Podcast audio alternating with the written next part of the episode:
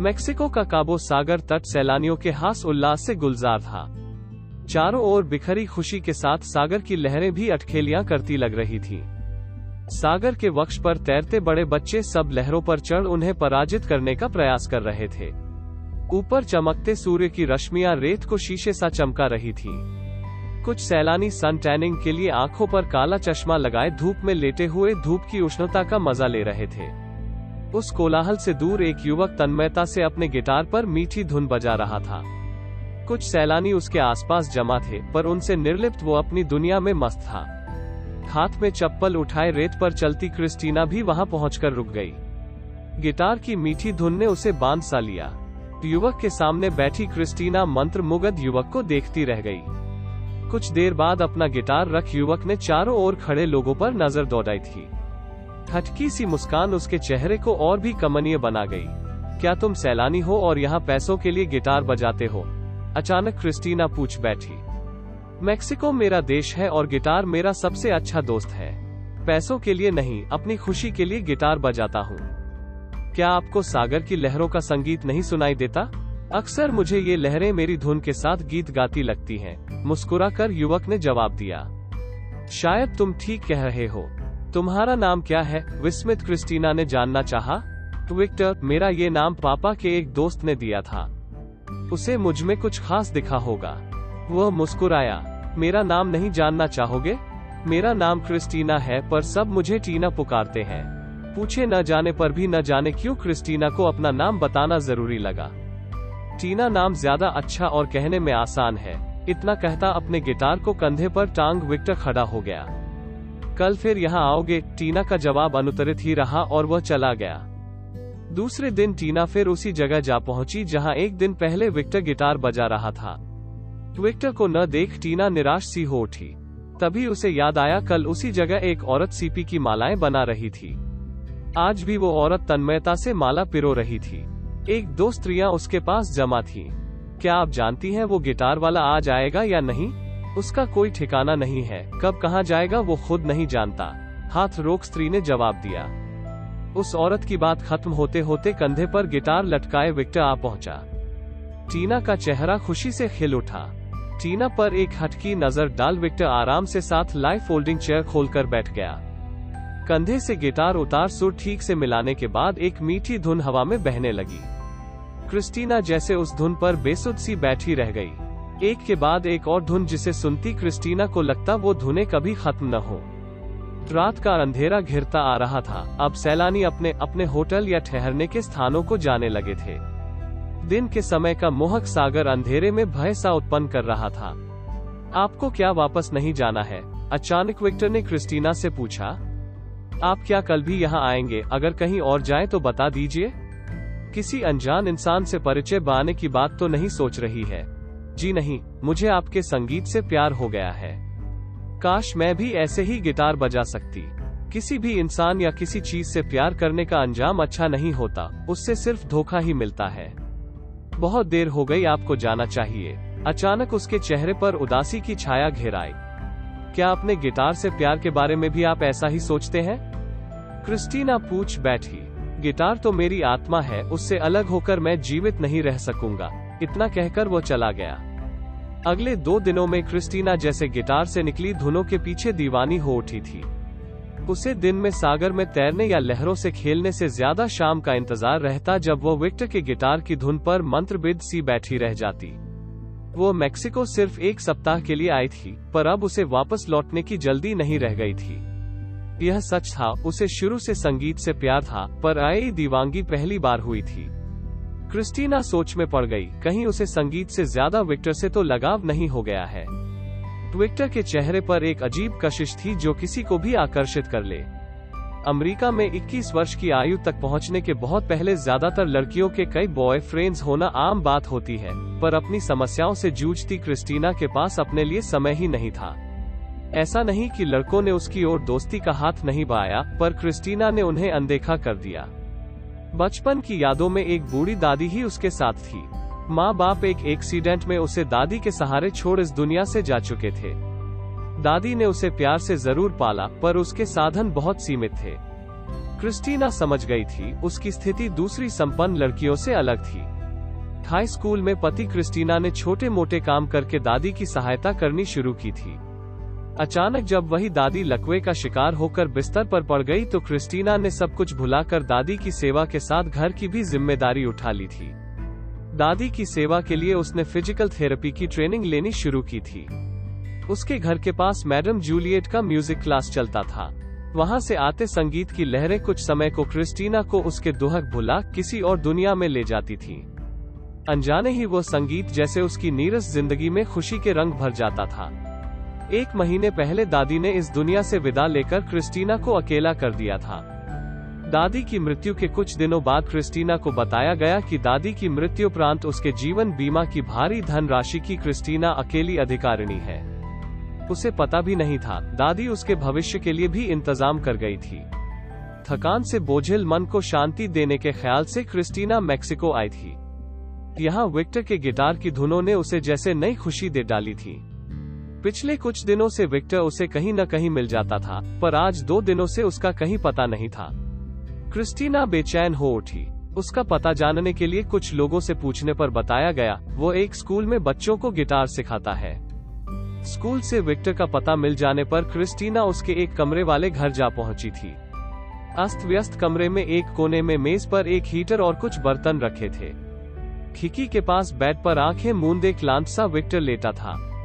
पाँव की आहट पर आँखें खोली थी। क्रिस्टीना को देखकर चौंक गया।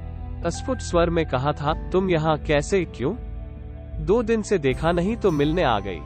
तुम्हारे गिटार की आदत हो गई है, पर ये नहीं पता था कि तुम बीमार हो।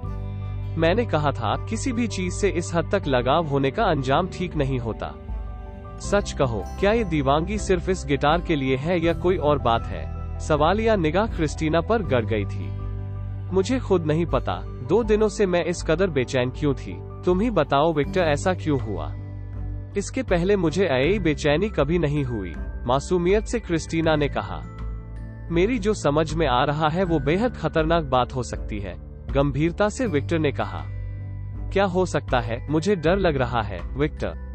कहीं तुम मेरे गिटार की धुन की जगह मुझमें तो इंटरेस्ट नहीं लेने लगी हो?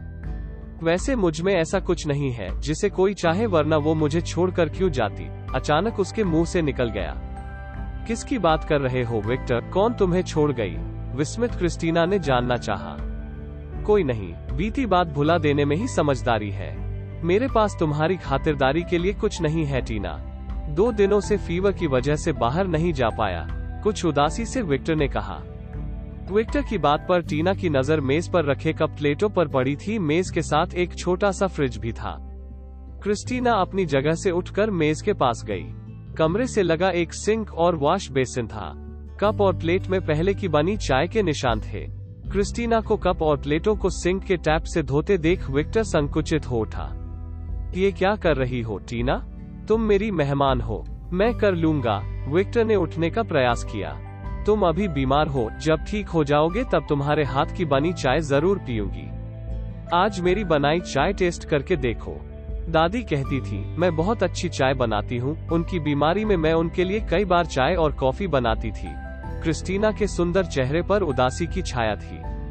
तुम्हारी फैमिली में और कौन कौन है, टीना?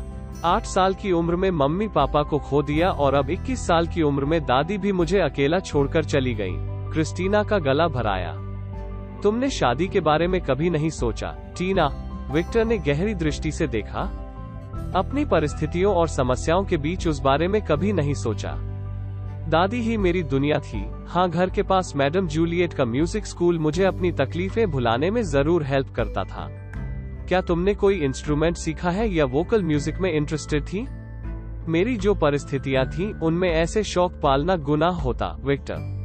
वैसे जब भी संभव होता घर के बाहर खड़ी होकर जूलियट मैम के स्कूल से गीत और इंस्ट्रूमेंट्स की हवा में बहती आती धुनों पर गुनगुनाती ज़रूर थी। हल्की मुस्कान टीना के उदास चेहरे पर चमक गई। अगर ऐसा था तो इतना खर्च करके मेक्सिको आने की क्या ज़रूरत थी? इसकी जगह कुछ काम की चीज़ पर पैसे खर्च करती, विक्टर के चेहरे पर अविश्वास स्पष्ट था। मुझे पता नहीं था, मेरी दादी ने कैसे पाए पाई जोड़कर अपना लाइफ इंश्योरेंस मेरे भविष्य के लिए सुरक्षित रखा। दादी हमेशा चाहती थी, मुझे भी खुशी और आराम मिल सके, बस इसीलिए उन पैसों से तुम अपना म्यूज़िक का शौक भी तो पूरा कर सकती थी। विक्टर ने बात काटी। ठीक कहते हो, पर मुझे अपने शहर और उस माहौल से कहीं दूर भाग जाने की ज़रूरत थी विक्टर दादी को भुला पाना आसान नहीं था। उदास स्वर में टीना ने जवाब दिया। शायद तुम ठीक कहती हो। जिसे प्यार किया जाए, उसे आसानी से नहीं भुलाया जा सकता। टीना के हाथ से चाय का कप लेने के प्रयास में विक्टर करा उठा। क्या हुआ? तुम ठीक तो हो, विक्टर? टीना चिंतित हो उठी। कुछ नहीं, कल बाथरूम में कोहनी के बल गिर गया था, इसीलिए हाथ में थोड़ा दर्द है। मुझे देखने दो, मैंने फ़िज़िकल थेरेपी की ट्रेनिंग ली है। अब अमेरिका में जल्दी ही मुझे कोई जॉब मिल जाएगा। एक जगह बात भी कर रखी है, टीना खुश दिखी। ये तो अच्छी खबर है, उसके बाद तुम पूरी तरह से सेटल हो जाओगी। थैंक्स विक्टर पहले मुझे तुम्हारे हाथ की चोट चेक करनी है। कप टेबल पर रख, टीना ने कहा। पहले चाय तो पीने दो, टीना। बड़ी देर से चाय पीना चाहता था, पर उठ नहीं सका। ठीक है, कप लेफ़्ट हाथ में लेकर चाय पी लो, टीना ने अभिभाविका की तरह से कहा। अरे तुम्हारे हाथ में तो कोई मसल खिंच गई है, पर ये मेरी मसाज से ठीक हो जाएगी। हाँ तुम कुछ दिनों तक गिटार नहीं बजा पाओगे। उसके बिना रह पाओगे? ज़िंदगी में जो चाहा जाए, हमेशा नहीं मिलता। इस सच्चाई को अच्छी तरह से जाना है। ठीक होने पर मुझे गिटार सिखाओगे, मुस्कुराती टीना ने कहा। उसके लिए मेरे पास वक्त कहाँ है, टीना? तुम्हें भी तो लौटना है। आज ही अपने ट्रैवल एजेंट से बात करूँगी, लौटने का टाइम बधवाना है। मेरी बात मानो और वापस अमेरिका लौट जाओ। किसी भी चीज़ के लिए मोह बढ़ाना बेवकूफ़ी है, रुखाई से विक्टर ने कहा। तुम इतने उखड़े उखड़े क्यों रहते हो? स्कूल में पता लगा तुमने एम बी के बाद एक अच्छा जॉब लिया था। साथ में खाली वक्त में गिटार बजाकर दूसरों को एंटरटेन किया करते थे। तुम्हारी लाइफ में ऐसा क्या हुआ? तुम इतना बदल क्यों गए? मैंने अपनी लाइफ में किसी को इंटरफियर करने का हक नहीं दिया है। तुम अब जाओ। ज़रूर जाऊँगी, पर पहले तुम्हारे हाथ पर मसाज करने के बाद। विक्टर की रुखाई से अविचलित टीना ने टेबल पर रखी तेल की शीशी उठाकर विक्टर के हाथ पर हल्के हाथ से मालिश शुरू कर दी। मुझे तुम्हारी हमदर्दी नहीं चाहिए। तुम जैसी लड़कियों को अच्छी तरह से जानता हूँ। छोड़ो मेरा हाथ। विक्टर ने हाथ छुड़ाना चाहा, पर टीना उसी तन्मयता से मालिश करती रही। मुझ जैसी कितनी लड़कियों को जानते हो? तुम्हारी जानकारी के लिए बता दूँ, अपनी तरह की मैं अकेली ही लड़की हूँ। उम्मीद करती हूँ कल तक कुछ आराम आ जाएगा और मेरी मसाज से पाँच सात दिनों में गिटार बजा सकोगे। मसाज का एक सेशन रोज चलेगा। तुम्हारे बारे में इतना तो जान गया हूँ कि तुम बेहद जिद्दी लड़की हो। तुम्हारे पति को तुम्हारी जिद झेलना मुश्किल होगा। थैंक्स, वैसे अभी तो मेरा शादी करने का कोई इरादा ही नहीं है। हाँ जब भी कोई मिलेगा तो तुमने जो मेरी क्वालिटी डिस्कवर की है, ज़रूर बता दूँगी। कल फिर आऊँगी बाय विस्मित विक्टर देखता रह गया। दूसरे दिन बिना किसी औपचारिकता के नी, शब्द टीना ने विक्टर के हाथ पर मसाज शुरू कर दी। अजीब लड़की हो, यह भी नहीं पूछा तुम्हारे मसाज से कुछ आराम मिला है या नहीं? मुझे अपने पर विश्वास है, दादी कहती थी, मेरे हाथों में जादू है, हाथ लगाते ही दर्द भाग जाता है। अगर मैं कहूँ मेरा दर्द बढ़ गया है, विक्टर ने टीना को देखकर कहा। तुम झूठ नहीं बोल सकते, तुम्हारे चेहरे पर साफ़ दिख रहा है, तुम्हें आराम मिला है। इसका मतलब तुम चेहरा भी पढ़ लेती हो। मेरे चेहरे पर और क्या लिखा है? यही कि किसी लड़की ने तुम्हारा दिल तोड़ा है, इसीलिए तुम सब लड़कियों को धोखेबाज समझते हो। अगर मैं कहूँ, ये बात सच नहीं है तो। सच तो यह है कि तुम किसी बेवफा की यादों को सीने से लगाए उसका बोझ धो रहे हो। अक्लमंद इंसान अपनी बात किसी के साथ शेयर करके इस अनचाहे बोझ को उतार फेंकते हैं और ज़िंदगी में आगे बढ़ते हैं, मसाज करती टीना ने गंभीरता से कहा। तुम्हारे ख्याक में मैं अक्लमंद नहीं हूँ। तुम्हें नहीं पता, हर एग्ज़ाम में टॉप करता रहा हूँ, विक्टर ने नाराज़गी से कहा। अगर इतने ही अक्लमंद हो तो अच्छा भला जॉब छोड़कर भटकते नहीं फिरते। मैं क्या करता हूँ, क्यों करता हूँ, इस बात से तुम्हारा कोई लेना देना नहीं है, समझी? वाह, लेना तो ज़रूर है, तुम्हारा हाथ ठीक कर रही हूँ, अपनी फ़ीस तो लेनी होगी, टीना मुस्कुराए। मैंने कब कहा था, मेरी हेल्प करो और तुम्हें पहले ही बता दिया था, मेरे पास पैसे नहीं है। मानती हूँ, पर किसी को तकलीफ़ में देखकर उसकी मदद करना मेरा स्वभाव है। अगर चाहो तो अपनी टूटे दिल की कहानी सुना दो, मेरी फ़ीस वसूल हो जाएगी, टीना हंस रही थी। तुम्हें अपनी कहानी सुनाकर और कोई खिताब नहीं लेना है, अभी तुम मुझे बेवकूफ़ तो कही चुकी हो। गलत समझ रहे हो, मैं तो बस तुम्हारा दुख हल्का करना चाह रही थी। आज का सेशन खत्म हुआ। अचानक टीना उठकर चली गई। मॉन विक्टर उसे जाता देखता रह गया। अपने कॉटेज में पहुँची टीना सोच में पड़ गई, ये उसे क्या हो रहा है? एक अजनबी इंसान का साथ उसे क्यों बार बार उसके पास खींच ले जाता है? विक्टर की बातों में तो कभी उसके लिए कोई मीठा शब्द तक नहीं रहता, फिर भी वो उससे दूर क्यों नहीं रह पाती? क्या उसे विक्टर से प्यार हो रहा है? अपने सोच को झटक टीना सागर तट पर जा बैठी। आज तक उसने कभी किसी के प्रति ऐसा खिंचाव महसूस नहीं किया था। विक्टर ठीक कह रहा है, उसे वापस लौट जाना चाहिए। कल विक्टर से विदा लेकर वो अपने देश लौट जाएगी। पर दादी कहती थी, जिस इंसान से पहली बार मिलते ही वो अपना सा लगने लगे, उसका साथ अच्छा लगे, उसी के साथ सच्चा प्यार हो सकता है। आज तक टीना को कभी किसी के साथ इतना अच्छा क्यों नहीं लगा? क्या उसकी वजह विक्टर का गिटार है या उसका व्यक्तित्व? आज इतनी देर में क्यों आई? कब से तुम्हारा इंतज़ार कर रहा था? मुझे डर लगा कहीं तुम वापस न चली गई हो। उसे देखते ही विक्टर ने कहा मेरा इंतज़ार कर रहे थे और तुम्हें डर था कहीं मैं वापस न चली गई हूँ। क्यों, विक्टर? तुमने ही तो कहा था, मुझे वापस लौट जाना चाहिए। तुम जानकर खुश होगे कि तुम्हारी सलाह मानकर वापस लौटने का फैसला ले रही हूँ। अब तो तुम्हारा हाथ भी ठीक हो रहा है, अब यहाँ मेरी ज़रूरत नहीं है, कुछ संजीदगी से टीना ने कहा। मेरा हाथ तो ठीक कर दिया, पर उसकी फ़ीस नहीं वसूलोगी, हल्की मुस्कान के साथ विक्टर ने कहा। फ़ीस की शर्त तो तुमने मानी नहीं थी। विक्टर, तुम अपने टूटे दिल की कहानी अपने ही तक रखना चाहते हो। मेरी फ़ीस के लिए परेशान मत हो। ये काम मैंने अपनी मर्ज़ी से किया है। शर्त तो माननी ही होगी, वरना तुम्हारा कर्ज कैसे उतार पाऊँगा? एक कप कॉफ़ी के साथ अपने दिल का बोझ उतारना चाहूँगा, तुम्हारी दादी ठीक कहती थी। तुम कॉफ़ी अच्छी बनाती हो, विक्टर मुस्कुराया। कॉफ़ी के मग के साथ टीना विक्टर के सामने वाली कुर्सी पर बैठ गई। ये तब की बात है, जब मैंने एमबीए कॉलेज में लेक्चरर की तरह जॉब लिया था। जवानी का उत्साह और अपने को प्रूव करने की कोशिश थी।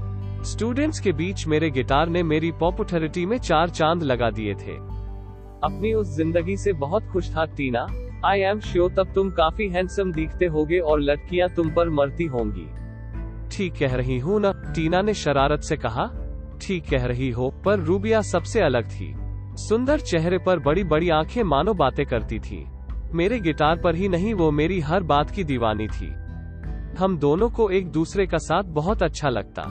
गिटार सीखने के लिए वो मेरे पास आती और हम दोनों सब कुछ भूलकर एक दूसरे में खो जाते।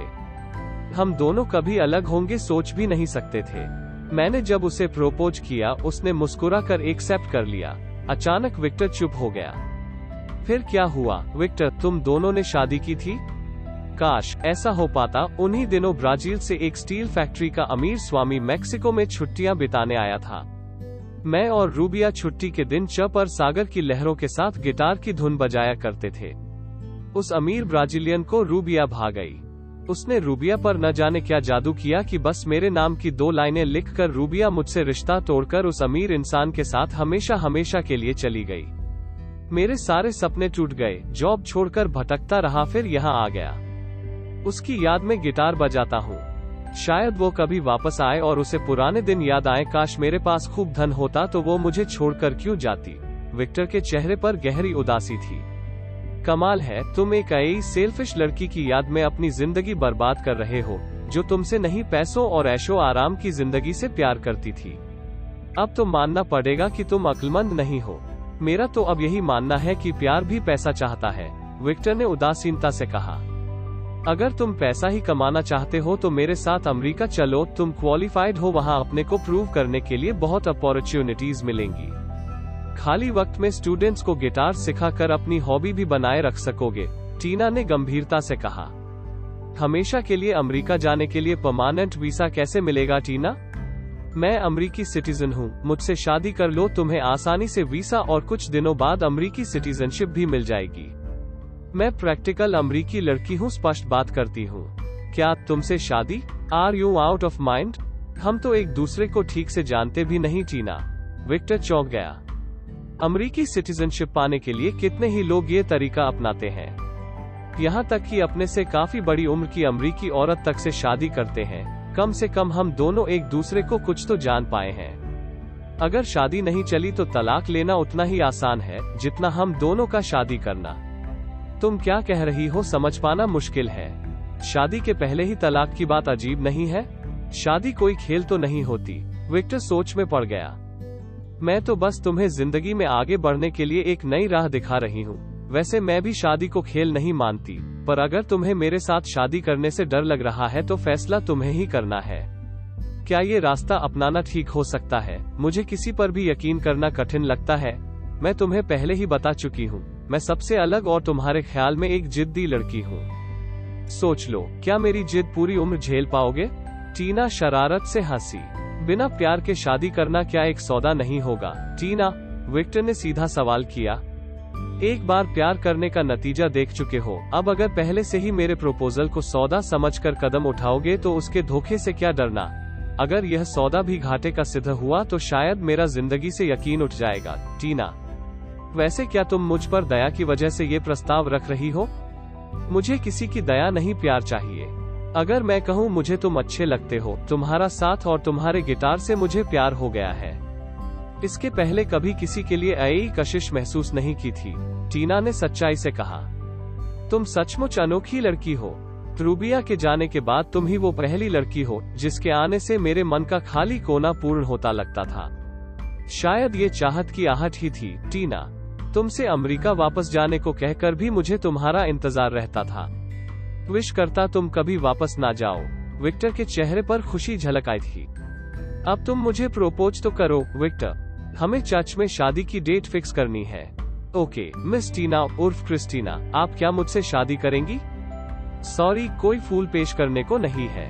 मुस्कुरा कर विक्टर ने कहा, मंजूर है, पर शादी के बाद मुझे फूल ज़रूर चाहिए।